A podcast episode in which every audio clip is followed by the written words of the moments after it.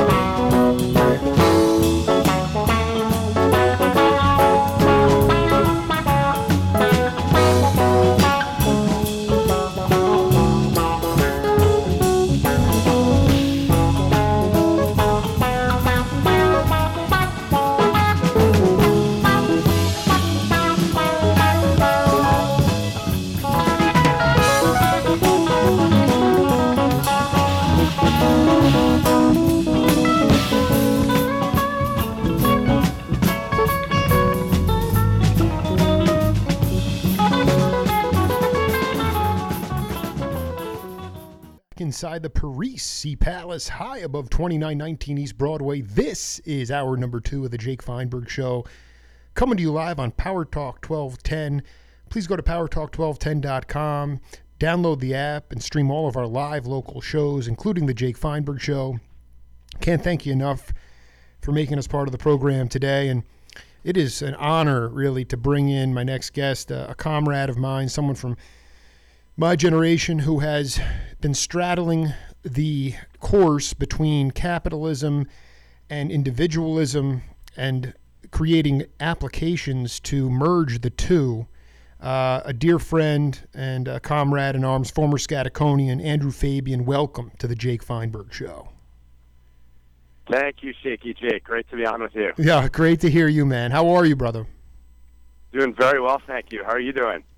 I'm having a ball. I mean, I just I I, I interviewed Graham Nash from Crosby, Stills and Nash this week. Uh, you know, it just keeps bubbling and boiling. You know, you know, you see what I'm doing. You know, I'm just cooking, man. Well, I appreciate that Graham warmed up the stage for us. you know, my you know, I want to talk to you about. Uh, can you can you give us an update, just a generic update on on the MIBI application?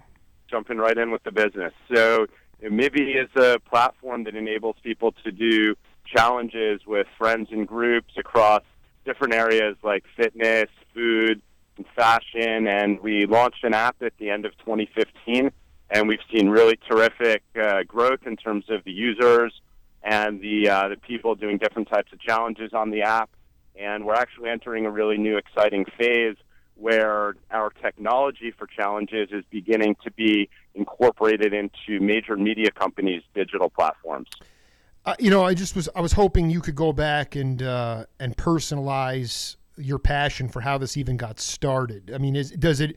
I was reading somewhere about you uh, uh, going out to the Bay Area, uh, very tech heavy, very gentrified now, but um, you needed you were missing your your East Coast friends to to push you to work out. Was it really? I mean, was that the was that the incentive, or can you can you shed some more light on how you even got going on this? Yeah, that was a major impetus for uh, what MIBI has become today. So the backstory was I lived in Philadelphia for a couple of years, uh, doing business school, getting an MBA, and then moved out to San Francisco to work in Credit Suisse's technology investment banking group, and covered the internet and software uh, verticals. Took a lot of great companies public, worked in mergers and acquisitions. But while I was out there, I had moved away from a lot of my social network that was back east and one guy in particular who I used to run with all the time, uh, was obviously across the country now, and I found my running really slipping and started to think about how technology could be used to be pushed to run the way he used to pull me off the couch and sort of came up with this idea of, well, what if we could actually do running challenges against each other, even though we're separated by 3,000 miles? And so that was sort of the original concept for what a challenge could be, and then we quickly realized that it had broader applications than just running or even just fitness. How did can you talk about the the pilots that you guys did? I mean, first of all, running in San Francisco. I was just out in San Francisco for my 10 year wedding anniversary, and you know, walking up uh, those those. Mazel tov.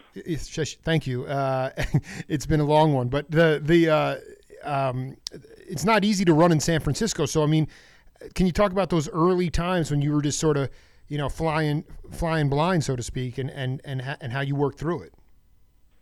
Absolutely, San Francisco is a beautiful place. I've actually lived out there for a total of around seven years on two separate occasions. Wow. Most recently, I lived out there with my then fiance, now wife Rebecca, and there's a lot of beautiful stuff out there in San Francisco and around the Bay Area. And we were very fortunate to live in a an area of town called the Marina, so my favorite run was to sort of run along the water, along the bay, all the way down to the Golden Gate Bridge and back, and to really sort of take in that bucolic setting while also getting the benefit of uh, some exercise was uh, a wonderful thing. And not to mention being able to go out of the the city and you know, do hikes in some of the surrounding areas like Marin that was all just uh, really through the grace of God stuff. Well, no, I mean, but I, I guess like uh, I mean, with your with your buddy who who used to push you. Um, yeah. I mean, you didn't have to run at the same time, right? I mean, you just would check. I, can you explain from a from a lay point of view how you figured out that it would be something that could apply to other applications? Absolutely, absolutely. So, you know, some of the companies that we were working out there uh, started you know push the the wearables envelope. Uh, companies like Jawbone and Fitbit, and what we realized was that there was a whole proliferation of wearables and uh, fitness tracking going.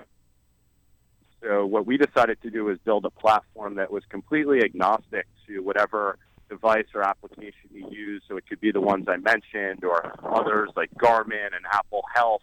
And really, regardless of the time that you are doing your workout um, as long as it's within the time frame of the challenge. And so, you know, if one person's a night runner in New York and the other person's a morning runner out in California, one person's using a Garmin, the other person's using their Apple Watch, we don't really care. But all of the data seamlessly flows into the platform. And you, know, you mentioned Camp Scatico before, where we both went.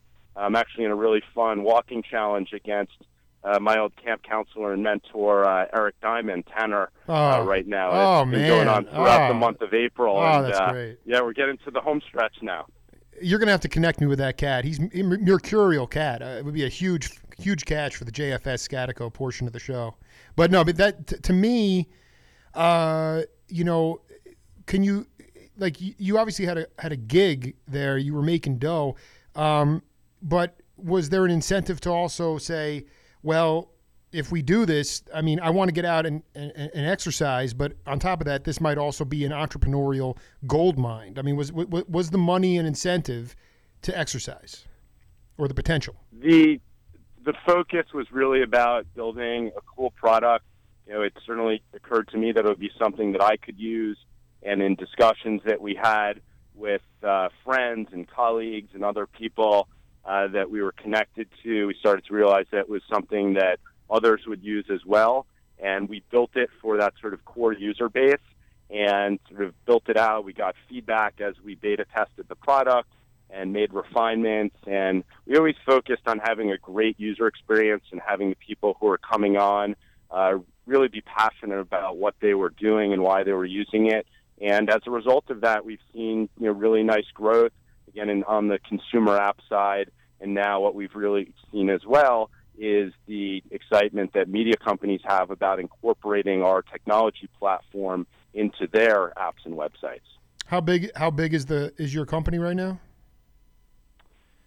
We are, in terms of employees, we have five employees. We work with a lot of great people who are not uh, official employees, some like designers sure. uh, in New York on a part-time basis. But we are a, a lean team, but we've been able to accomplish a lot I was uh, really lucky to co-found the business alongside two great technologists, a business school classmate of mine, as well as another gentleman who's a world-class developer. So we've been able to accomplish a lot with a lean team. Talking to Andrew Fabian here on the Scatico portion of the Jake Feinberg Show. Um, have you did uh, you know?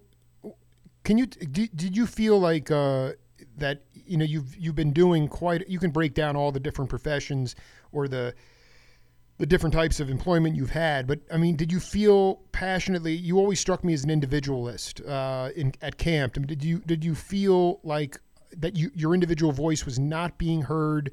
That you wanted to go outside of just the just the corporate structure of being some sort of minion uh, and create something on your own. I mean, it, it was that was, that a driving force? Most people might just settle for a gig with Credit Suisse, but did you want more? I've always had some entrepreneurial inclinations, but I've been very fortunate to have some wonderful jobs with uh, big as well as small companies throughout my career. Credit Suisse was one of them. Um, you know, I had begun my career as a as a corporate attorney and had worked for a semiconductor company out in the valley and had worked for a venture capital backed clean tech company where we were small when I started. I think I was employee number five or six, and we grew it to over a hundred before we sold it. And you learn different things, and uh, as long as you have, I think, you know, great colleagues, people that you can learn from, great mentors, then you're able to benefit a lot from working, you know, within big companies. And I wasn't really actively looking to leave. I was actually having a wonderful experience with Credit Suisse, and I still miss a lot of the people a lot. Although we now work on different types of uh, business deals and transactions together. But it was more of that you know, this idea came to light, and I felt like we had the right core team once I got uh, connected with my co-founders, and there was a, a shared passion for doing this and going and building it. So it's been a wonderful ride the last uh, year and a half or so. But I've also had great experiences before that working in big companies. Can you talk about? I mean, just to get to get down on on the life level. Um, can you talk about a period of time in your professional career uh, where you were fighting it and you had to overcome that adversity and how it made you stronger? Yeah, absolutely. Um, I think I would look to my early days. Actually, the first job I ever had as a corporate attorney in New York, and I was you know, working at one of the big corporate law firms and working long hours and working on different types of deals and you know, I, I knew I was learning a lot, but I can't say that I was completely passionate about everything I was doing. And, you know, back to our days at uh, summer camp together, I was always into trying to pursue things that I was passionate about. But I was you know, very lucky uh, in my second year with the law firm that I got assigned to work with this small uh, publicly traded semiconductor company. And they were so small that they were almost a bit overlooked, and there was no senior associates uh, doing any work for them. So I was sort of thrown a lot of their more senior level work, working directly with a partner who had become a mentor of mine. And I really I enjoyed working with the management team there and getting the responsibilities. And as that company grew, I got very lucky that I was sort of growing with them. I was learning a lot about the legal profession. They got big enough that they decided they wanted to hire their first general counsel, and that was me. Wow. Um, wow. And that's why I moved out from you know New York to San Francisco. And at the time, I was the youngest general counsel of a publicly traded company in the country, and that was an exciting thing. But it carried a lot of responsibilities. But went from a situation again where I wasn't really passionate about what I was doing to something where I was suddenly part of a business that I was very passionate about uh, building and growing. I just think it's important. I want to go back to the corporate attorney stuff before the semiconductor came into play because you you talked about the word luck. I don't know. I mean, so many cats are locked into these corporate gigs, working long hours, and maybe that they don't even maybe they're not even conscious of the fact that they want to develop their own niche. It might require taking chances, being bold, trusting in yourself. But what is your advice to younger cats, Andrew? Because listen, man, I I got two younger daughters. I am not interested in, in living in a, in a in a society of droids, and I want you to talk to younger cats about what you what your advice would be if they have an inkling or if they're just burning out of the corporate sector. I think it's really important for people to follow their passion, and obviously you have to balance that against um, responsibilities or obligations that you have uh, in life to you know family and other things that are important to you. Um, but I am a believer that of you have to define for yourself what your measure of success is, and I think that once you do that, I think that if you can find something that you are passionate about, and then just sort of drive relentlessly towards the finish line, that that can be something that's very rewarding in and of itself. And while there is that sort of finish line of success that you've defined for yourself, I think that it's incredibly important to make sure that you're enjoying the journey. And that again comes back to I think the passion aspect where, you know, are you excited about what what you're doing so that, you know, whether or not you make it to, you know, where you think you want to go, it's really important to be having fun on the ride. The Jake Feinberg show is having fun on my ride, and I agree with you 100%, my man. I, you know, you talk about having a, a core team at at um, at MIBI. Um, could you talk going back to Scatico? Uh, yeah. The, the, greatest team moment that you had there in an in an athletic sense. Look at it in uh, you know two different ways. Um, from myself as a, a player, I think the the greatest uh, team I was ever a part of was an under 13 softball team. I think back in 1987. Mm. Um, that that was we actually were the defending champions, and I was on the team in '86 as well, and that was a great team. Uh, I think Kenny Senior was our pitcher. He was a, a bunkmate of mine and was the MVP, and we were defending champs. And I think that sort of carried a lot of uh, pressure for the team. I don't think Scatico was uh, defending champions too often, but we had a we.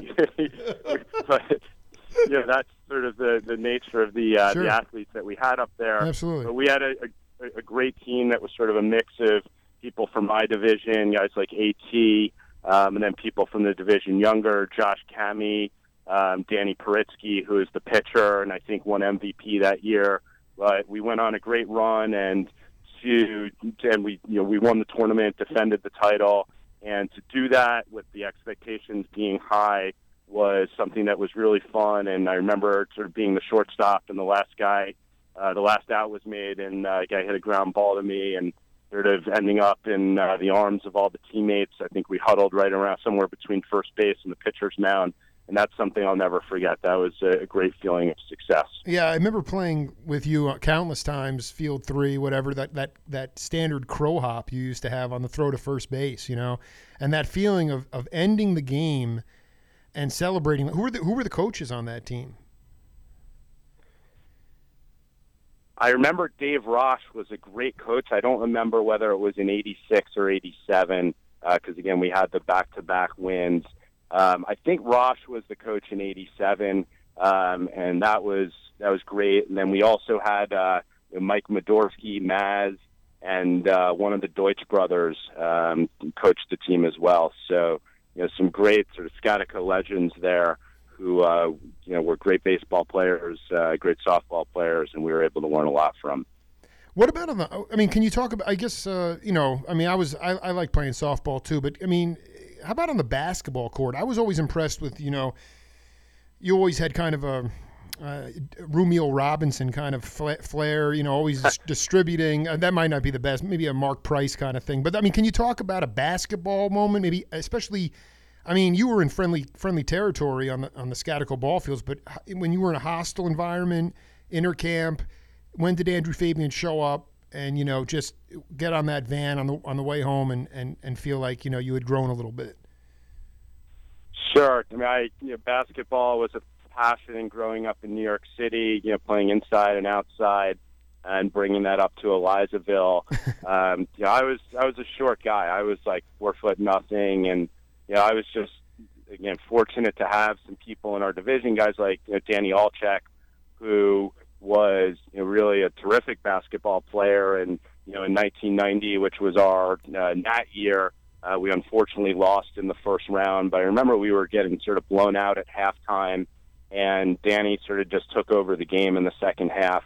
I think I was technically the point guard, but I mean, Danny was bringing the ball up. He was doing everything and brought us back. We ended up we lost the game by a few points, but it was uh, it was a great run. It was a fun game, and we'd come together very closely as a team. And then when I ended up being the assistant coach of the Nat team uh, my last summer at camp in 1994, that was sort of seeing it from the other side, but I was very privileged and lucky to get to coach my brother um, and a great group of basketball players that included Adam Fleischner in his young days. I think he was a sub senior that summer. Some of my campers like Frito and John Jacobs, who were lower seniors, but then the core team of like Tomer and Danny Alper, um, and you know, Scott Francis and Berman, and it was a great team. And we lost by one point in the finals, but it was just a fun run. And it was the same core group that we had won the under 14 with at Wani a couple summers before that. And it was unheard of for Scatico to win basketball tournaments, but I always remembered my first summer camp '85, Steve, Stevie Ullman leading Scatico to winning the Nat. So that was something that I just sort of expected we should be winning, and sort of to get back into the winning ways uh, with my brother and his division, and then to get so close in the uh, in the '94 Nat finals, and then well, you know, I know the yeah, kid, I mean, let the me next summer won it. I mean, uh, let me be clear. I don't remember many things from from a from a athletic point of view at Scatico, but if I remember correctly, Dave Fleischner made a horrendous call on Adam Fleischner on the defensive end at the end of that game. Your brother had, go, was driving to the hole for a, a, bank shot, put put us up one, and then there was a questionable foul call. I remember just feeling so soulless after that. Am I getting that that right? You know, it, it's funny. I don't want to point any fingers. No, I mean, but is that I, the tournament? I think it's fair. I mean, you have a great memory, and I think it's fair to say that you know a lot of other camps there would be no sort call. of home jobs yeah. where the call would where the calls would always go in favor of the home camp. Uh. And at Scatico, I think we went so out of our way to, uh, to to to have the doctrine of fairness really carry the day. That sometimes the calls actually ended up going against us and I do think there was an unfortunate call or two at the end of that game, but I guess you, you want to be in a position where the referees can't impact the uh, the outcome, and unfortunately for us, right. you know, that day it, it did happen. But I think a lot of guys, you know, held their heads up high because they know they had played a, a great game and a great tournament. And you know, I'll ever, I'll forever be proud of having been a part of that. Well, no, it was, and that's the point is that it was such a great game. It was a sun washed day. I was totally sunburned from. Uh, I was uh, mm. doing the PA work on that game, and, uh, uh, and, and just just to hear that whistle was confounding to me. Uh, but the the um, you know, you know, one of the L's on the Jake Feinberg show when I interview uh, the Heavy Cats, the musicians, um, is leadership, and we talk about you, you brought up the word fairness at Scatico. Can you talk about uh, you know a, a, great leader or a mentor that you had there, and, and what kind of leadership qualities they exhibited that might have been uh, unorthodox? Absolutely. Uh, I mean, there were so many you know, great uh, counselors um, who had such a, a meaningful and long-lasting impact on my life. I mean, one who jumps to mind right now was you know, Greg Mazarin, um, who was uh, my division leader uh, both our lower senior and upper senior summers. And you know, the, the concept of you know fairness and inclusion were certainly things that I think were characteristics that uh, Maz brought to the table. Where you know it didn't matter who you were within the division, if you were sort of you know an athlete or if you were one of the people who is more artistic. I think that Maz made everybody feel really special and was very much into sort of bonding and cohesion and bringing the division together. And I am sort of blessed to have a lot of my closest and best friends uh, throughout life. You know, people who still are, are best friends to this day, who I get together with, who you know date back to those days as uh, as bunkmates. I really credit Maz for helping us all realize the importance of uh, friendship and bonding and sort of bringing us together, sort of regardless of what our backgrounds were, or whether we were you know into sports or other stuff. Would, would you say that you were that you didn't have those capacities when you came to camp? Were you more of like just sort of a cocky city kid? No, I mean back in those days, you know, you didn't really know the difference from the city or the suburb. Right. Um, you know, I think that you know, certainly sports and athletics was very you know, important to me and competition, and that sort of remained something that was true throughout my days at camp and even beyond that. Um, but I do think that camp certainly helped to instill in me a sense of sort of fair play and a sense that there was uh, that sportsmanship was important and that there was uh, more to the game than just who won or lost. I mean, I mean, when I interviewed like Craig Fischelberg, you know, he he was talking about uh, kicking the the basketball into the woods after he lost, and then he'd have like Billy Goldner come over and be like, you know, that's not the way we want to do things, you know, and then he really. I mean, did you have one of those seminal moments where you just sort of had a tantrum after losing? I, I do remember you being competitive, and you were a good deal older than me, so there was a I don't know if intimidation, but there was a wariness there. Was there was there a moment you can point to where you really realized that y- your sportsmanship needed to have a course correction?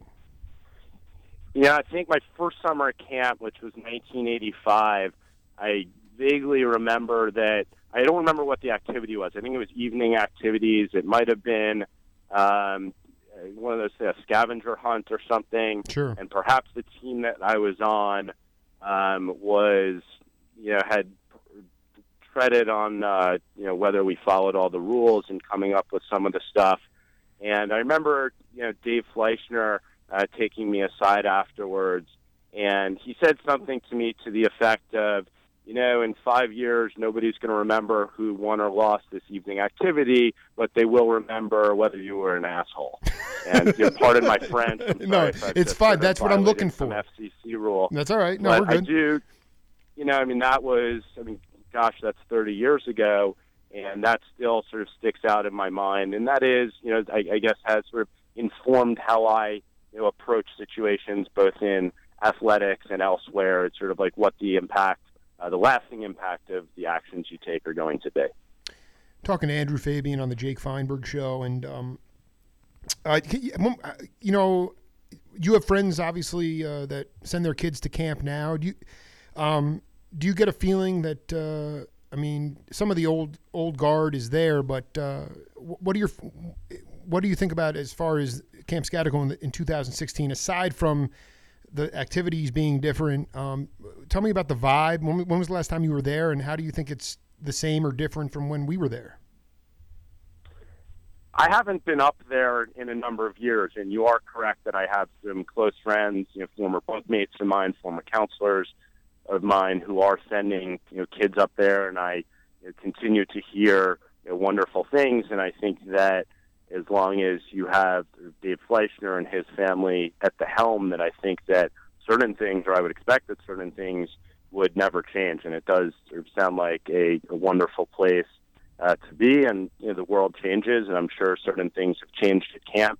Um, I haven't been up there in a number of years. I you know, to see camp as a as an outsider is always a bit of a strange feeling for me. Yeah. You know, as having been an insider and having been at camp for ten years, that was such a magical place, and to have had all of those experiences, those are things I'll treasure forever. Do you think you send your kids to camp? I I got married uh, a year and a half ago. Don't have any kids yet, but you know, last night, um, you know, Passover with my brother and his wife, and uh, Rebecca and I's niece Emma there. Um, you know, was uh, certainly thinking about you know what a, a wonderful place camp uh, was and still is, and uh, I think that Emma and if uh, Rebecca and I do have a family, um, we would certainly, you know, I think be excited about the prospect of uh, of sending our our kids to Scatico because it offers so many wonderful things. Uh, just wanted to ask you about um, if you could talk. I mean, it is Passover. Um, I connected with your father uh, through you. Had a, really had a great dialogue with him. Um, but I just wanted you to talk about a seminal moment with your dad. It didn't doesn't have to be in, at Scatico, but uh, a time when you saw him as um, not just somebody who brought home the bacon or was a good husband, a good father, or a good husband, but when he was truly an authentic uh, human being, and re- you realized that he was uh, just you know a, a, a mentor and you uh, someone you looked up to. I guess what I'm getting at is respect. Respect is hard now with uh, the changing dynamics of the nuclear family. Um, but when did you recognize your dad as somebody that you revered? Sure. I mean, I you know revered and loved my father, Larry Fabian, throughout my life, um, and you know he's certainly been a, a wonderful role model for me. Um, I guess I think back to you know childhood and you know, playing sports, and um, you know, my father taught me to play ball, um, and that was something that was sort of an important part of my childhood. But then as I got older and adult Dalton, playing on uh, teams, and I just I always remember that my father worked very hard. Um, he had a, a successful law practice that he still you know has carried through to this day, and is also been an investor in real estate and film and entertainment, and has done very well with all of that. But what I was always grateful for, and even more so now as I look back, was that my father was very, very often at the ball games that we would have uh, after school, and those games would be at you know three, four o'clock. And you know, no matter how hard my father was working on different types of uh, deals and business pursuits, that the fact that he found the time to put that aside and to come out to Randall's Island or wherever else we were playing our sporting events to be there and to support me and to root me on was something I was again grateful for at the time, but now uh, being able to look back and know that he was there and supporting me and rooting on my classmates and myself was really a great privilege that uh, um, just it, it, means a ton to me. No, it's, it's beautiful stuff. Um, you know, I've, I've, gotten emails from cats uh, from Scatico. Uh, they they love my show because they just get to hear the voices of these people. It makes them laugh. Other people, obviously, just you know, sort of hearing the stories they never knew before. But I wanted to ask Andrew Fabian, why do you, why do you love the JFS? Well, I think the first word that comes to mind is authenticity.